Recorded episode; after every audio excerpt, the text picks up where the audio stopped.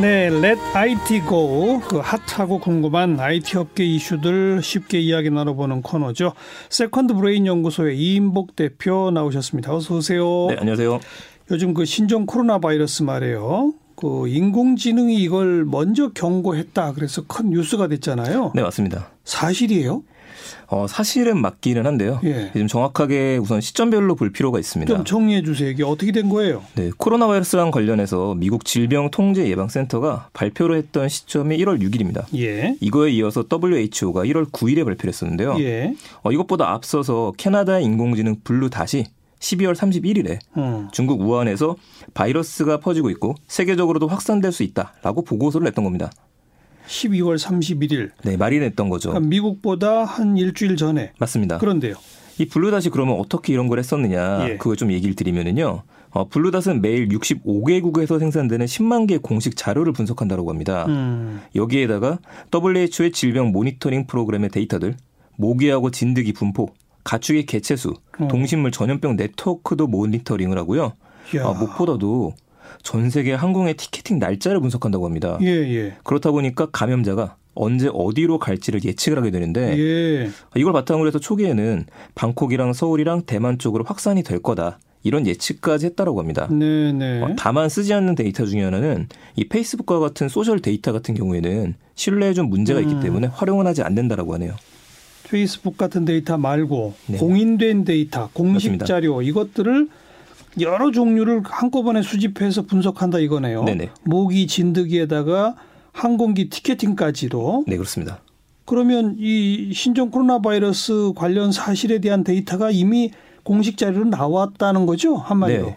그래서 그 부분을 좀 보셔야 되는 게 예. 마치 이제 신종 코로나 바이러스에 대해서 인공지능이 먼저 예측을 하다 보니까 예. 뭐 충분히 이슈가 되기는 합니다. 예. 그러니까 저마다 블루닷을 칭송하고는 있는데 음. 어, 12월 25일에서 31일 사이에 나왔었던 기사들을 좀 보게 되면은요. 네. 국내 언론들도 이미 중국 후베이성 위안시 위생위원회에서 현지 수산시장에 원인 불명의 폐렴 환자가 속출했다. 이렇게 발표했다는 기사도 있고요. 맞아요, 맞아. 어. 어, 우리나라 페이스북 기업인 웨이보에서 우한에서 원인 불명의 폐렴이 발견됐다는 토픽이 올라왔었는데 예. 이게 조회수 1억 8천만 건으로 인기 검색 1위다.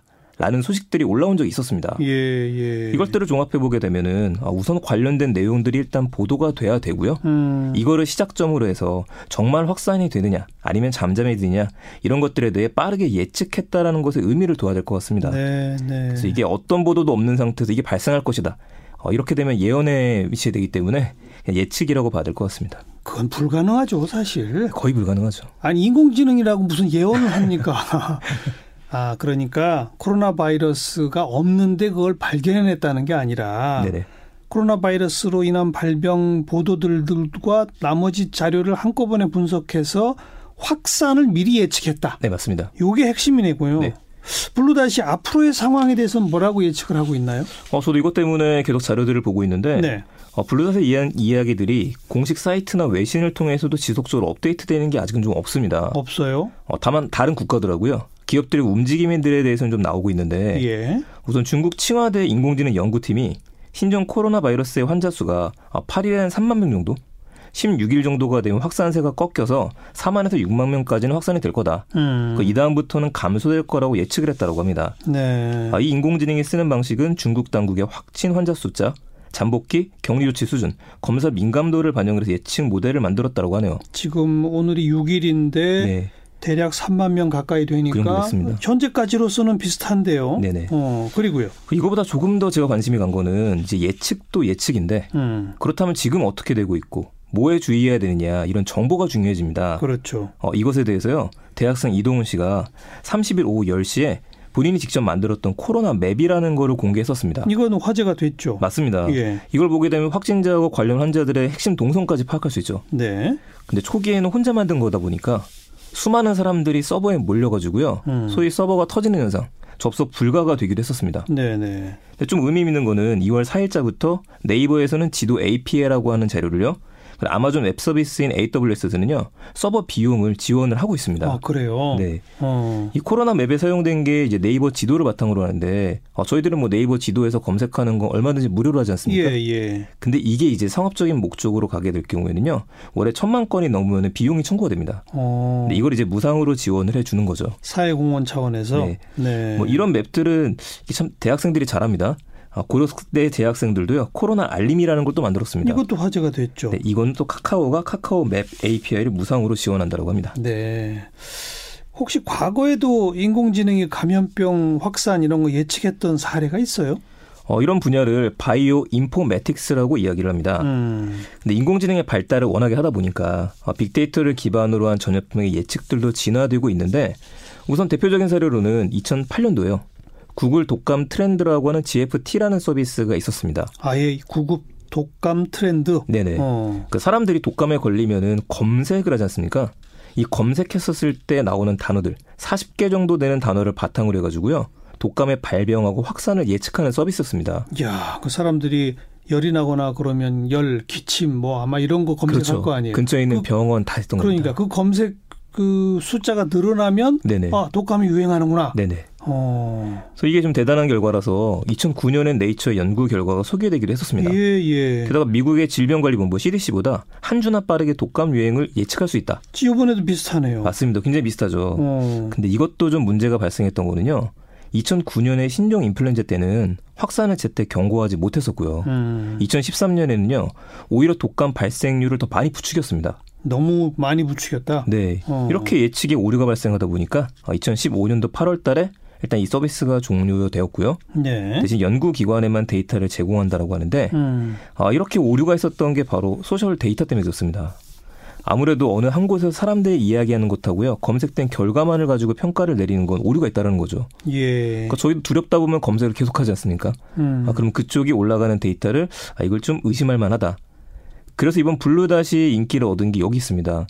소셜 데이터만 맹신하는 게 아니라 관련된 데이터를 분석을 해서 인공지능이 1차적인 보고서를 내고요. 예, 예. 이거를 역학 조사를 가진 다음에 의학 전문가들이 검수한 뒤에 공개 여부를 결정한다고 합니다. 어. 그 여기에는 이 블루닷을 만든 대표가 2003년도에 캐나다에서 사스를 경험했었다라고 합니다. 이 영향도 있을 것 같네요. 이건 상당히 전문가들이 그 우선 만들 때부터 그 다음에 공개 여부 결정에까지 관여를 하는군요. 네 맞습니다.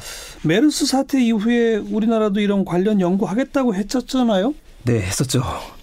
어, 메르스 사태가 2015년이었습니다. 예, 예. 이 다음에 인공지능, 빅데이터 분석을 써서 감염병 예방하고요. 대응 시스템을 만들겠다는 개발 계획이 있어 왔습니다. 그러니까요.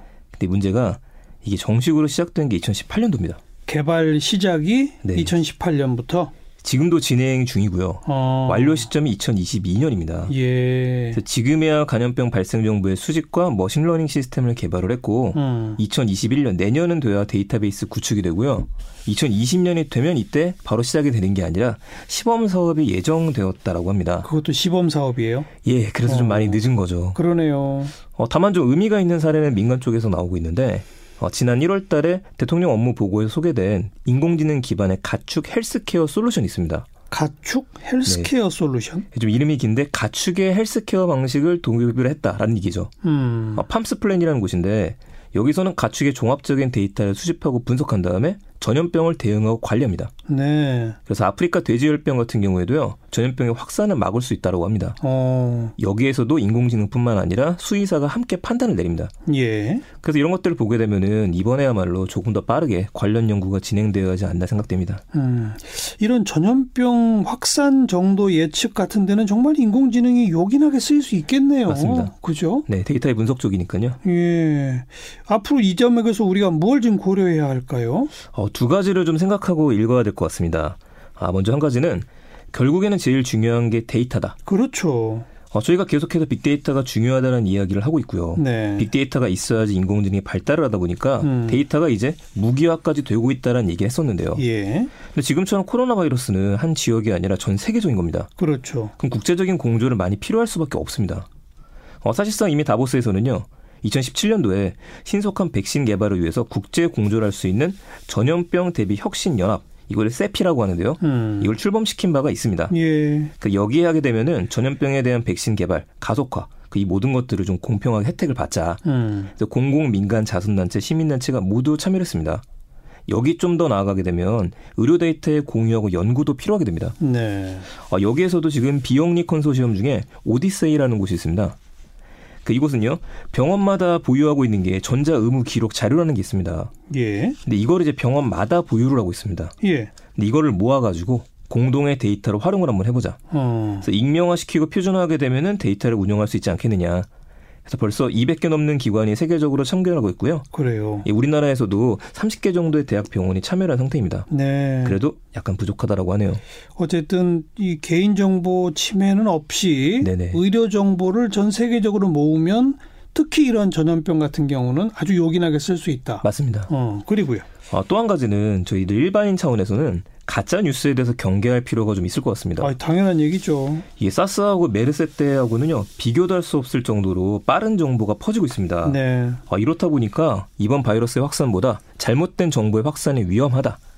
아, 이걸 WHO가 아예 정보 감염증 인포데믹이라는 신조어를 내놓기도 했습니다. 정보 감염증. 네. 크, 참. 네. 뭐 대표적인 걸 보게 되면은 중국산 제품이나 우편을 통해서 감염이 됐다. 이거 말이 안 된다면서요? 네, 참기름이나 표백제가 감염을 막는다. 이것도 말이 안 된다면서요? 중국 정부가 생물학 무기를 개발하다 유출된 거다. 이런 음모론에 빠지는 사람도 꼭 있어요 보면. 어, 헤어나올 수가 없죠. 네. 어, 사실 오늘만 하더라도 카페하고 커뮤니티에 어떤 고등학교 학생이 쓰러져서 병원에서 검사를 했는데 양성 반응이다. 음. 어떤 요양병원에서는요 신종 코로나 감염 의심자가 있는데 병원이 방치해서 신고를 막았다. 네. 이런 뉴스가 지금 퍼지고 있는 겁니다.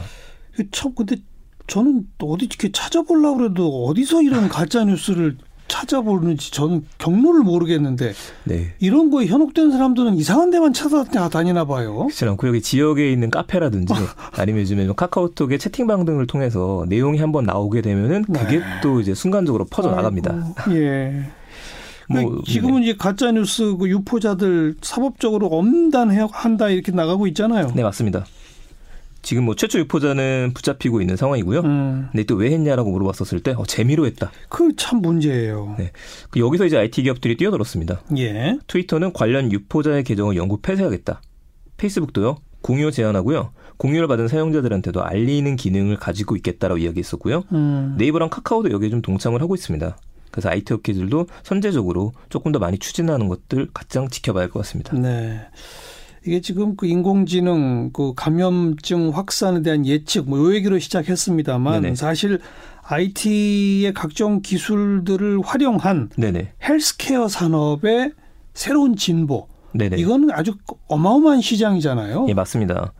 어, 2000년부터 이미 언급되었던 내용 중에 하나가 의학 분야의 포피라고 이야기를 하는데요. 포피? 네, 이걸 좀 풀어 설명하면 예방 의료, 맞춤 의료, 참여 의료, 예측 의료라고 합니다. 어. 좋은 말이 다 들어가 있기는 한데. 그러네. 예방, 맞춤, 참여, 예측. 네. 음. 이게 지금 직접 일반인들이 참여하지 않으면 불가능한 일입니다. 예. 근데 이게 현실적이 되어져 가고 있는 거죠. 예. 어, 간단히 예를 들면 지금 미세먼지 때문에 집집마다 공기청정기 하나씩 있습니다. 예. 이것도 IT 기술의 집약체입니다. 음. 스스로 판단해서 움직이는 경우도 있고요. 메시지를 보내주기도 하죠. 어, 대기업의 움직임을 몇 가지 보게 되면은 어, 첫 번째로 애플이 이미 헬스케어를 의료 산업이라고 표현하기 시작했습니다. 네. 그래서 2014년에 헬스킷이라는 앱을 만들었는데요. 음. 혹시 뭐 아이폰 쓰시는 분들 있으시면은 건강 앱이 있습니다. 그 앱을 실행해서 들어가게 되면은 평소에 나의 수면 패턴, 이동 경로가 어떻게 되어져 있는지, 음. 오늘의 운동 활동량은 어떤지 이런 데이터들이 표시가 되고 있습니다. 예, 예. 여기다가 손목 위에 올릴 수 있는 IT 기기 애플 워치가 나오게 되면서 어. 굉장히 다양한 데이터 측정이 가능해졌죠. 그래서 최근 애플워치들을 보게 되면은 넘어졌을 때 넘어지는 걸 감지한다라든지요. 음. 심장 박동의 이상을 감지하기도 하고요. 심전도 센서 기능 등이 있습니다. 그 시계 안에 맞습니다. 어. 그래서 해외에 있는 사례를 보게 되면은 어, 이게 내 생명을 구했다 이런 사례도 좀 허허. 많이 나타나고 있죠. 예 예. 뭐 여기다가 환자들이 참여하는 것들을 많이 만들었었는데 어, 미국 내 병원들하고 이미 연계에 들어갔습니다. 음. 또 한 가지 재밌는 게 이제 구글입니다. 구글은요? 아, 구글에서 생명 연장 프로젝트를 밝힌 적이 있었습니다. 예. 사람의 수명을 500세까지 연장하겠다고 했거든요. 어떻게 500세까지? 이 산하에 있는 관련 업체들이 좀 있는데 우선 칼리코라고 하는 곳에서는 음. 그 벌거숭이 두더지 쥐가 있습니다. 예, 예. 이 두더지 쥐가 수명이 다할 때까지 거의 늙지 않는다고 합니다. 노화가 진행 안 된다. 그렇죠. 예. 그 이 비결을 연구한 다음에 어, 인간들의 노화를 해결하겠다. 어. 이렇게 얘기를 했었고요. 근데 그 벌거숭이 두더지 쥐는 거의 움직이지 않는다는데 사람이 그럴 수가 있을까요? 아무튼 이거 연구한다는 거죠. 네네. 또, 또. 또 베를리라고 하는 업체는 예전에 이제 유명했었는데 그 눈물에 포함된 포도당을 감지할 수 있는 콘택트 렌즈를 개발 중이었었습니다. 콘택트 렌즈가 네, 렌즈를 이제 눈물에 포함된 포도당을 감지해서 그렇죠. 건강 상태를 체크한다. 네, 당뇨라든지 오. 관련된 것들 봐주는 거죠. 예, 예. 네. 또 이제 유전자 정보 분석 기업에도 구글은 투자를 해가지고요. 음. 어, 지금도 알츠하이머, 파킨스병 등 10가지 질환에 대해서는 굉장히 손쉽게 내가 나중에 병에 걸릴까? 이런 확률을 측정할 수 있는 사업을 내놓기도 했습니다. 예, 예. 근데 여기 들어가는 비용이 149달러라고 합니다. 음. 굉장히 저렴하게 미리 측정을 하는 거죠. 뭐 국내에서 들어와 있는 걸로는 IBM의 왓슨, 왓슨풍 온콜로지라는 것들이 국내 병원들한테 들어가져 있고요. 네. 뭐 이외에도 작고 빠른 스타트업들이 정말 많이 나오고 있습니다. 그래서 지난달에 끝났었던 CES 이제 내년 2021년에 정식 주제로 헬스케어가 될 것이다라는 이야기들도 지금 나오고 있는 상황입니다. 그러네. 중국 쪽은 어때요? 중국이요. 이게 좀 음. 재밌게 봐야 되는 게 중국의 IT 기업들도 많지 않습니까? 예. 이 코로나 바이러스 전쟁에 있어서 굉장히 많은 화력을 지원 중입니다. IT 기업이 지금 화력을 지원한다. 맞습니다. 어. 우선 바이두하고 알리바바는요. 유전자 염기 서열 분석 기술이라는 걸 보유하고 있는데 이걸 무료로 공유하기 시작했었고요. 예. 상하이에 있는 링즈 테크놀로지라고 하는 곳은 자율주행 로봇을 공개했습니다. 음. 그 자율주행 로봇이 돌아다니면서 위험한 장소에 방역 작업을 하는 겁니다. 음흠. 드론도 쓰이기 시작했는데요. 드론이 하늘을 나르다가 인공지능 카메라 장착되어 있기 때문에요. 마스크를 쓰지 않는 사람이 있으면 가서 경고를 하는 겁니다. 네. 마스크 쓰고 다녀라. 어. 또 드론이 생필품을 배달하기도 하고요. 소독도 진행을 좀 합니다. 이 드론이 생필품 배달 소독 진행 그러면 이 사람들이 감염될 위험을 줄일 수 있으니까 맞습니다. 네. 그래서 병원 쪽엔 로봇이 아마도 앞으로 더 쓰이게 될 것 같습니다. 약도 배달할 수 있고 시트도 음. 배달할 수 있죠. 뭐 그 외에도 배달 전문 기업인 메이퇀이라는 곳은 의료진들 분들한테 매일 1000명분의 배달 음식을 제공을 하고 하하. 공유 자전거 이동할 수 있도록 30만 대를 제공을 하고 있다고 합니다. 네. 한 가지만 더 보면은 이제 알리바바에서 제공하는 것 중에 헬스케어 플랫폼 알리바바 헬스라는 게 있습니다. 이걸 통해서 무료 원격 진료 서비스를 제공을 하고 있습니다. 네. 의사분들이 갈 수가 없으니까요. 그렇죠. 이런 로봇이라든지 스마트폰을 통해서 보고 나서 진료를 해주는 것들이죠. 네. 뭐 이런 것들 IT 기업들이 굉장히 빨리 움직이는 걸 볼 수 있습니다. 앞으로의 그 헬스케어 산업 앞으로의 발전 양상을 좀 예측해 보면요. 어, 우선 예방학이 제일 많이 강조가 될 거라고 생각을 합니다. 예방학. 그러니까 아프기 전에 그렇죠. 미리 예방하겠다. 네. 그래서 이쪽에서 인공지능이 데이터가 쌓이면 이게 가능해진다는 거죠. 맞습니다. 음. 그 저는 이제 개인 기기에 대해서 좀 많이 이야기 드리고 싶은 게 이 이유가 저희가 인공지능 의사라든지 machine learning이라든지 이런 이야기들 하게 되는 것들이 사실상 크게 와닿지는 않습니다. 네. 근데 올해부터 바뀌는 것들을 보게 되면은 나의 건강이랑 관계 있는 분야들이 발전합니다. 음. 그 앞서 이야기했던 것처럼 미세먼지가 있다 보니까 공기 질을 관리하겠다. 이 분야에 많은 사람들이 신경을 쓰게 됐거든요. 예, 예. 2009년 7월 달에 금융위하고요, 복지부하고 금감원이 건강증진형 보험 상품 서비스 활성화 방안을 발표했습니다. 음. 이때 가이드라인이 좀 개정이 됐었는데 이걸 보면은요. 보험 위험 감소 효과가 객관적, 통계적으로 검증된 건강 관리 기기는 보험 가입 시 먼저 제공할 수 있다. 이 얘기가 나오기 시작한 겁니다. 네, 네. 그럼 보험 가입하시는 분들한테 혈당 측정기라든지 뭐 구강의 세균 측정기라든지 음. 건강 관리 기기들 지급이 가능해지는 겁니다. 네. 그럼 간단하게 저희 블랙박스 생각하시면 되거든요. 예. 자동차에 블랙박스가 있으면 보험료를 깎아주는 것처럼. 그런 거죠. 네, 개인이 건강에 따라서 조금 더 맞춤화 시켜줄 수 있게 된다. 이게 조금 더 발전하면 네네. 아침에 딱 일어나서 화장실에서 거울을 보면 네. 그 데이터를 분석해 가지고 맞습니다. 어, 황달이 왔는지 눈의 충혈은 어떤지 네. 화장실에서 볼일을 보면 네. 거기서 이제 딱 성분 분석을 딱 해서 그 데이터가 병원으로 다 바로 바로 가고 네, 스마트 비데까지 나오죠. 다 연결될 수 있는 거잖아요. 맞습니다. 그렇죠. 여기서 중요한 게 데이터에 대한 것들이기 때문에 음. 뭐 데이터의 삼법의 통과라든지 저 예전에 다뤘던 my data 이런 얘기들까지 그러다 기기들의 지급까지 들어가게 된다라면 어, 건강과 관련된 헬스케어 분야 IT 쪽이 관심하고 서비스 확장이 계속될 수밖에 없을 것 같습니다. 음. 개인정보는 침해하지 않으면서 이런 것들을 활용할 수 있는 네. 묘안을 찾아야죠. 세컨드 브레인 연구소 이임복 대표 고맙습니다. 네, 감사합니다.